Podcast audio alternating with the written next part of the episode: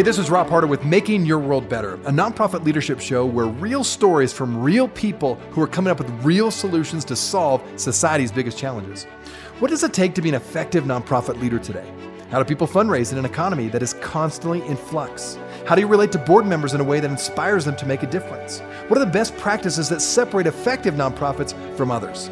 It is my hope that through these episodes, people can learn not only what it takes to be an effective nonprofit organization, but to hear real stories from real leaders who are successfully making a positive impact in their communities. We hope you enjoy this series as together we hear how they're making their world better.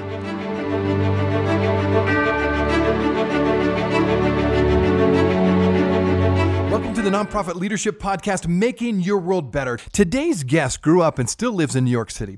In fact, during 9/11, he was living there and sadly lost a lot of close friends and colleagues during that terrible tragedy. In fact, that event itself, coupled with how he was raised by his parents, has really created the man he's become. In fact, he is all about not just making a living, but making a life. Our guest today is Dr. Edward Alvarez, a top New York City cosmetic dentist. Dr. Alvarez is the youngest of three children born to parents who came to the United States from Colombia back in the 1960s. And from a very young age, his parents instilled in him a strong sense of values, morals, and ethics that make him and his two sisters, who are also physicians, the professionals that they are today. Dr. Alvarez is a police surgeon for both the New York State Troopers as well as the Amtrak Police Department. As you listen to today's show, don't ever underestimate the difference that you can make in your community. Together, we really can make this world a better place. Enjoy today's show.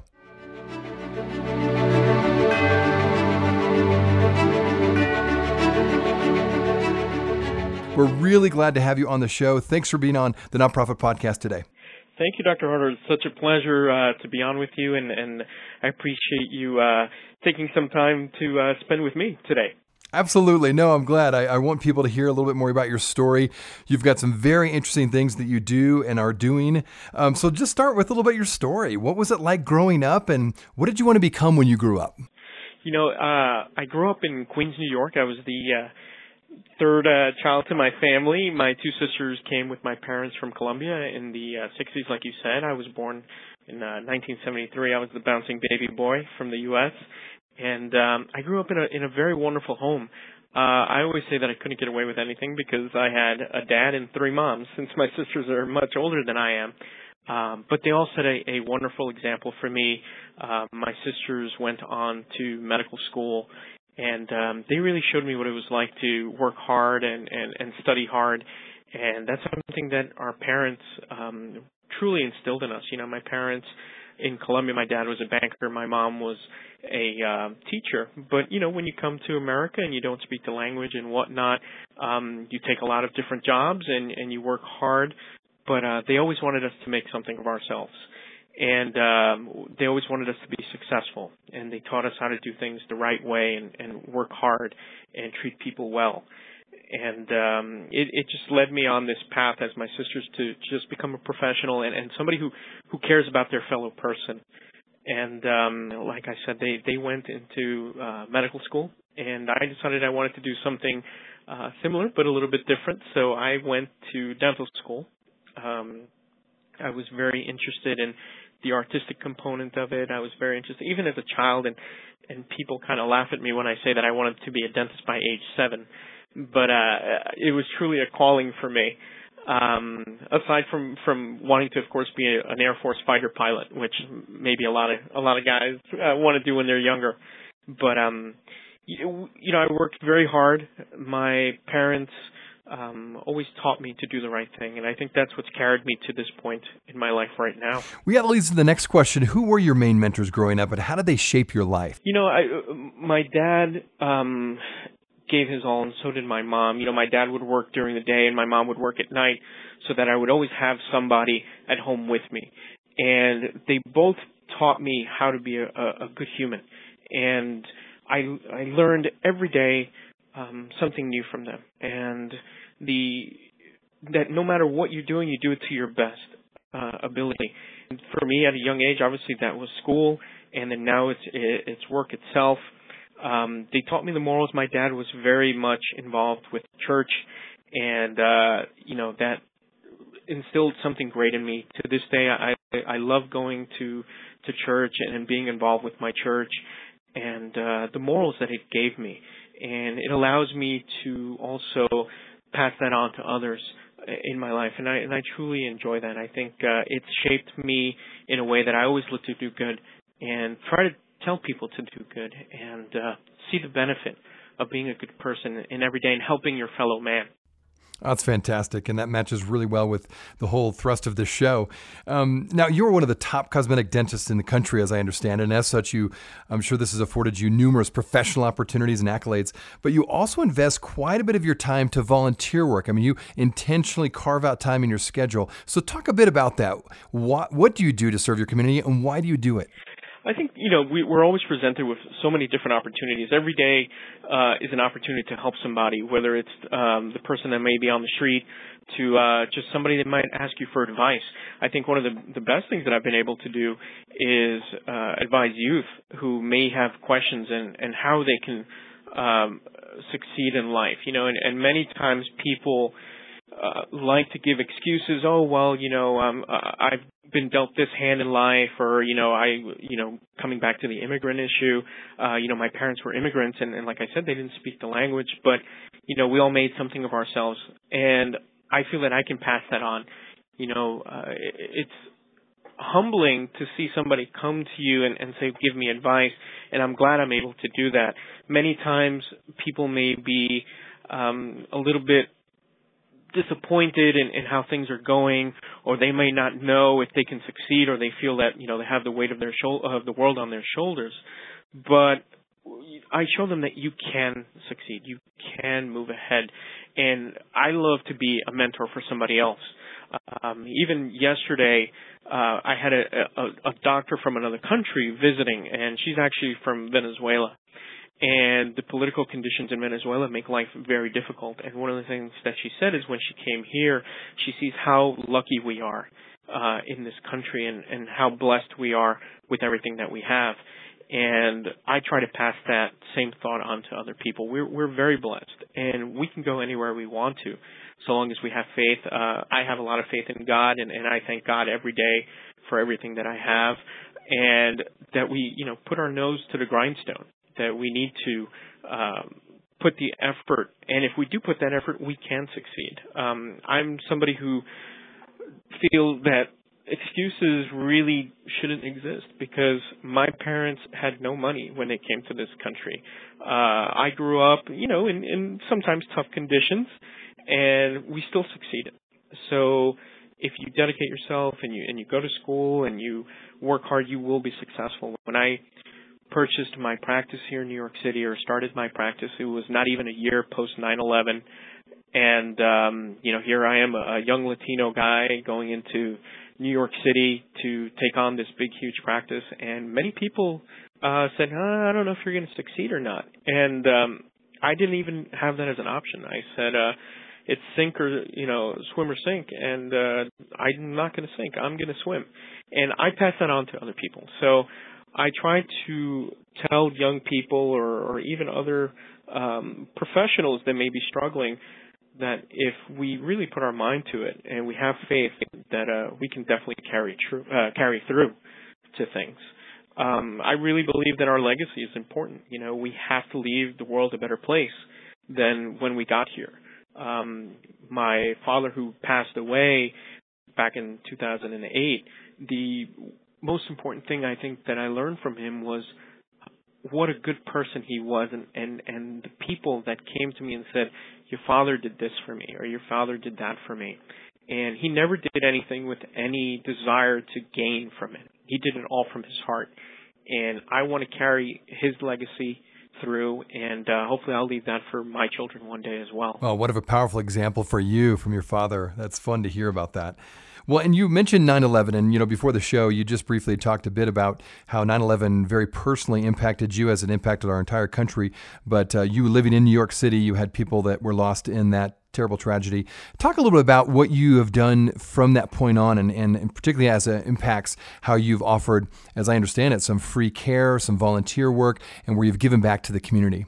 Absolutely. I think 9/11 affected everybody here in New York personally. I went to school at NYU, which was a couple blocks from the World Trade Center. So every day as I was walking to class, I'd see those two beautiful towers there.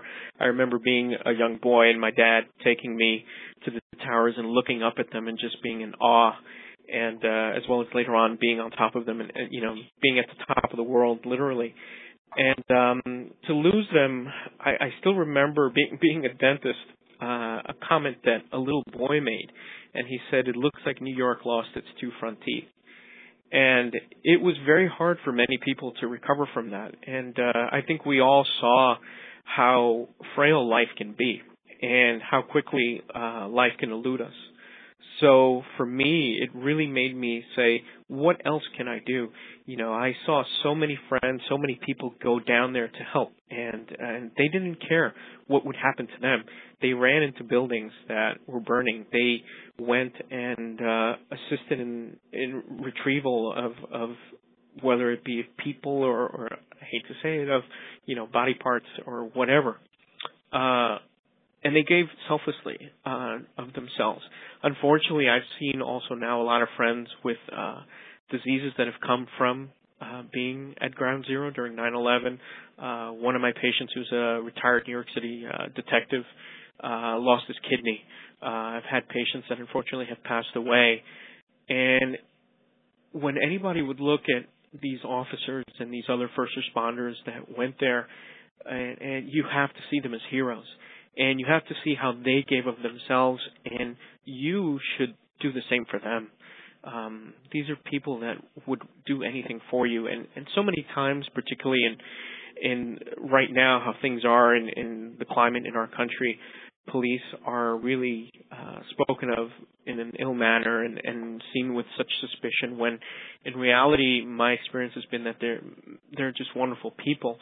Of course, there's good and bad in everything, but for the most part, like everybody else, they just want to get home at night.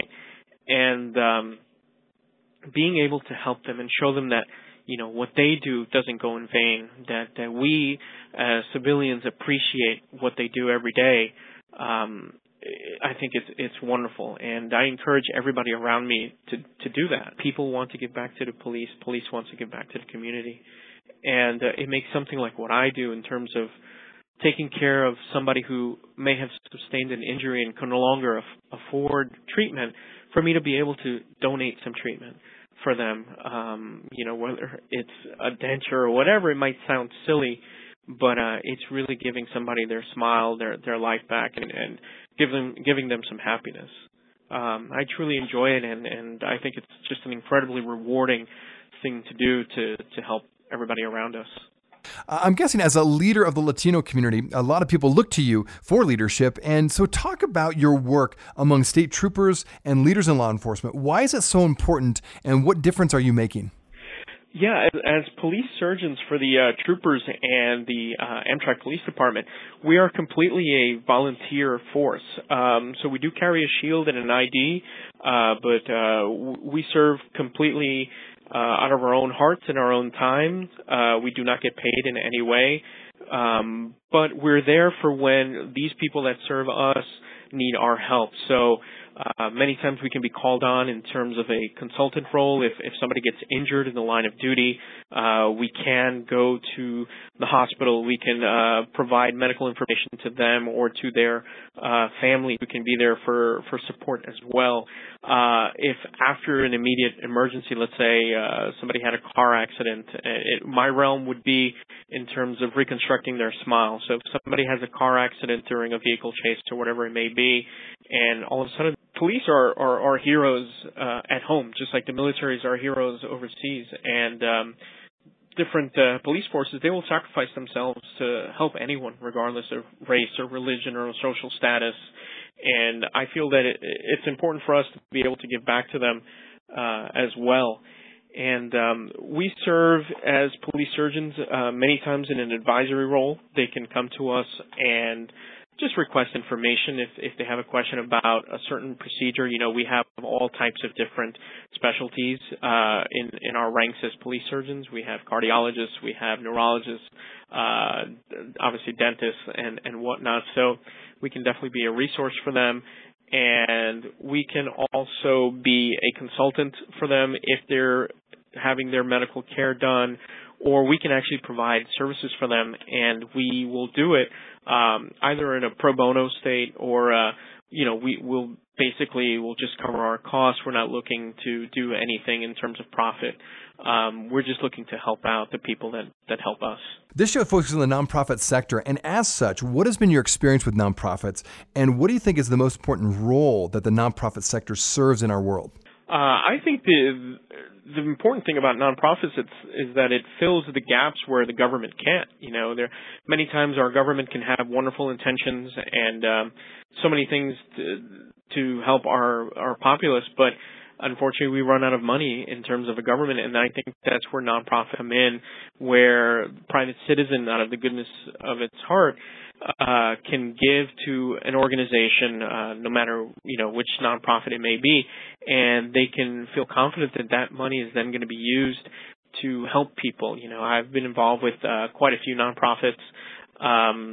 One is the Shelter Project, which is a collaboration between the Humane Society and something called Maddie's Fund, which does public service announcements, and it's looking to make shelters the first place that people go look for pets. One of the most wonderful things that I'm doing right now and that's going to be coming up is something called Freedom Day USA. It's the largest military thank you event where one day a year businesses donate their services or whatever it may be just to say thank you to active military and veterans and their immediate families. And I think that's a perfect example of a role of a nonprofit, because many times our military comes home, our veterans, and they have very basic medical or dental care with the VA. And, we all know the headaches that people have with the VA, as we've seen in the news. And here we can now fill in and where somebody may not be getting the care that they want or that they need. This nonprofit, Freedom Day USA, people such as myself and other dentists and other medical providers can now step in and say, okay, we'll take over where the VA doesn't. We can give you something that, you've been waiting 6 weeks or 8 weeks or 3 months for a visit. Let's take care of your problem. Let's help you out. And we have to be so thankful for our military and for everything that they do for us. And, they sacrifice their lives and their health and their families and everything just to protect us. And I'm very grateful. Well, thank you for your service to our veterans, and I really do just love your heart to want to give back. Again, with a successful practice, you could just spend all your days just making more money and doing really well with your cosmetic dentistry, but you decide to and you choose to intentionally put time into your schedule to give back to others. This whole show is about how people are making the world better, and I feel like it's obvious that you're doing that. Maybe share a little bit more, because you shared a bit before the show, just a few other things that you're doing to really give back again, whether it be with law enforcement or with military, and the fact that you are making a difference in that medical community where people are being inspired. What other stories do you have for us in terms of things you've done and people have responded by getting involved and actually rallying around your cause? It's really funny, but I really think that you can affect your community and you can affect the world. And sometimes it might be something that people think is silly, but it means a lot to others.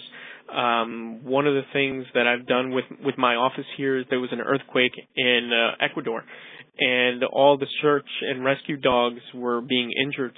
So we got together a collection just of boots for search and rescue dogs, and we did a huge, social media campaign and things like that. So we can reach beyond our own borders and our own hometowns to help people overseas. And by doing that, we can inspire people to do something at home. Well, if I can do something overseas, there's no reason you can't do something at home to help somebody here, to help somebody in a soup kitchen, to help somebody, who's on the street with no shoes. And I think making the world better, we can do it as the whole world, or we can do it in our own community.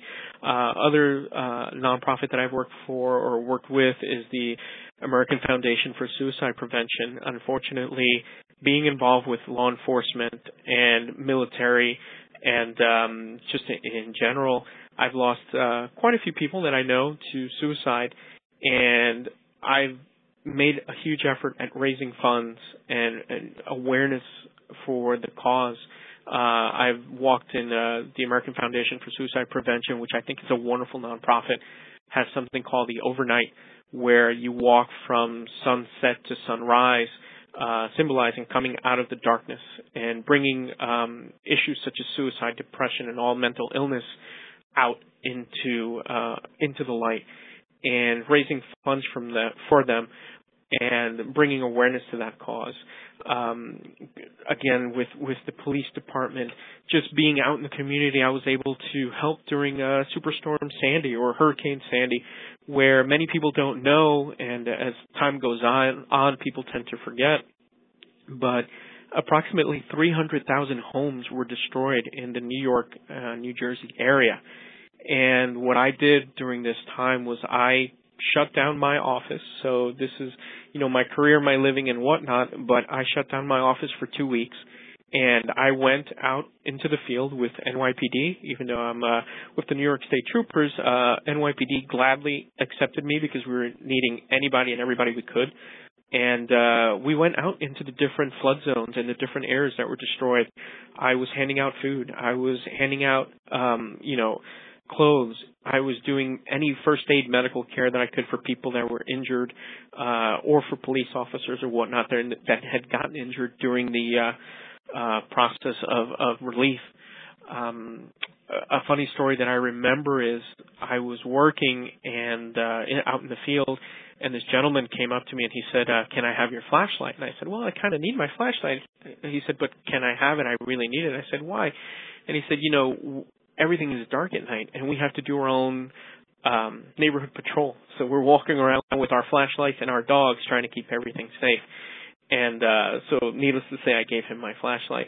But it showed how people who just a few days before had everything very quickly lost it because of this storm. And it's obvious that you just internally have this desire to give back, and so you've intentionally done that. What advice would you give to, say, nonprofit leaders that are listening to this show and they would love to engage the medical community, whether it be dentists in their area or local physicians, that they have a great cause, but they really would like to partner, say, with local dentists or physicians to help their cause move forward, whether it be locally or overseas? What would you recommend them to do? How would you walk them through how to engage, say, their local physicians and or dentists to get them captured enough and excited enough to take time out of their schedule, like you have, to get involved with their nonprofit?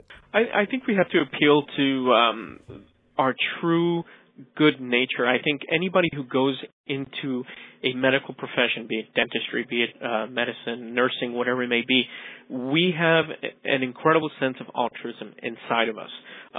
You go in as a healer. And I think many people will forget that along the way, and they think of money or whatnot. But deep down, they really know why they became a physician or a dentist or a nurse. And I think if leaders appeal to that inner sense of altruism, inner sense of wanting to help, people in the medical community will come out. I've seen so many different dentists at big meetings. I just went to a meeting called Zero World out in Las Vegas, and there was 8,500 dentists. And when they announced, let's give gratitude to the military members in our audience, everybody stood up and everybody cheered and everybody applauded.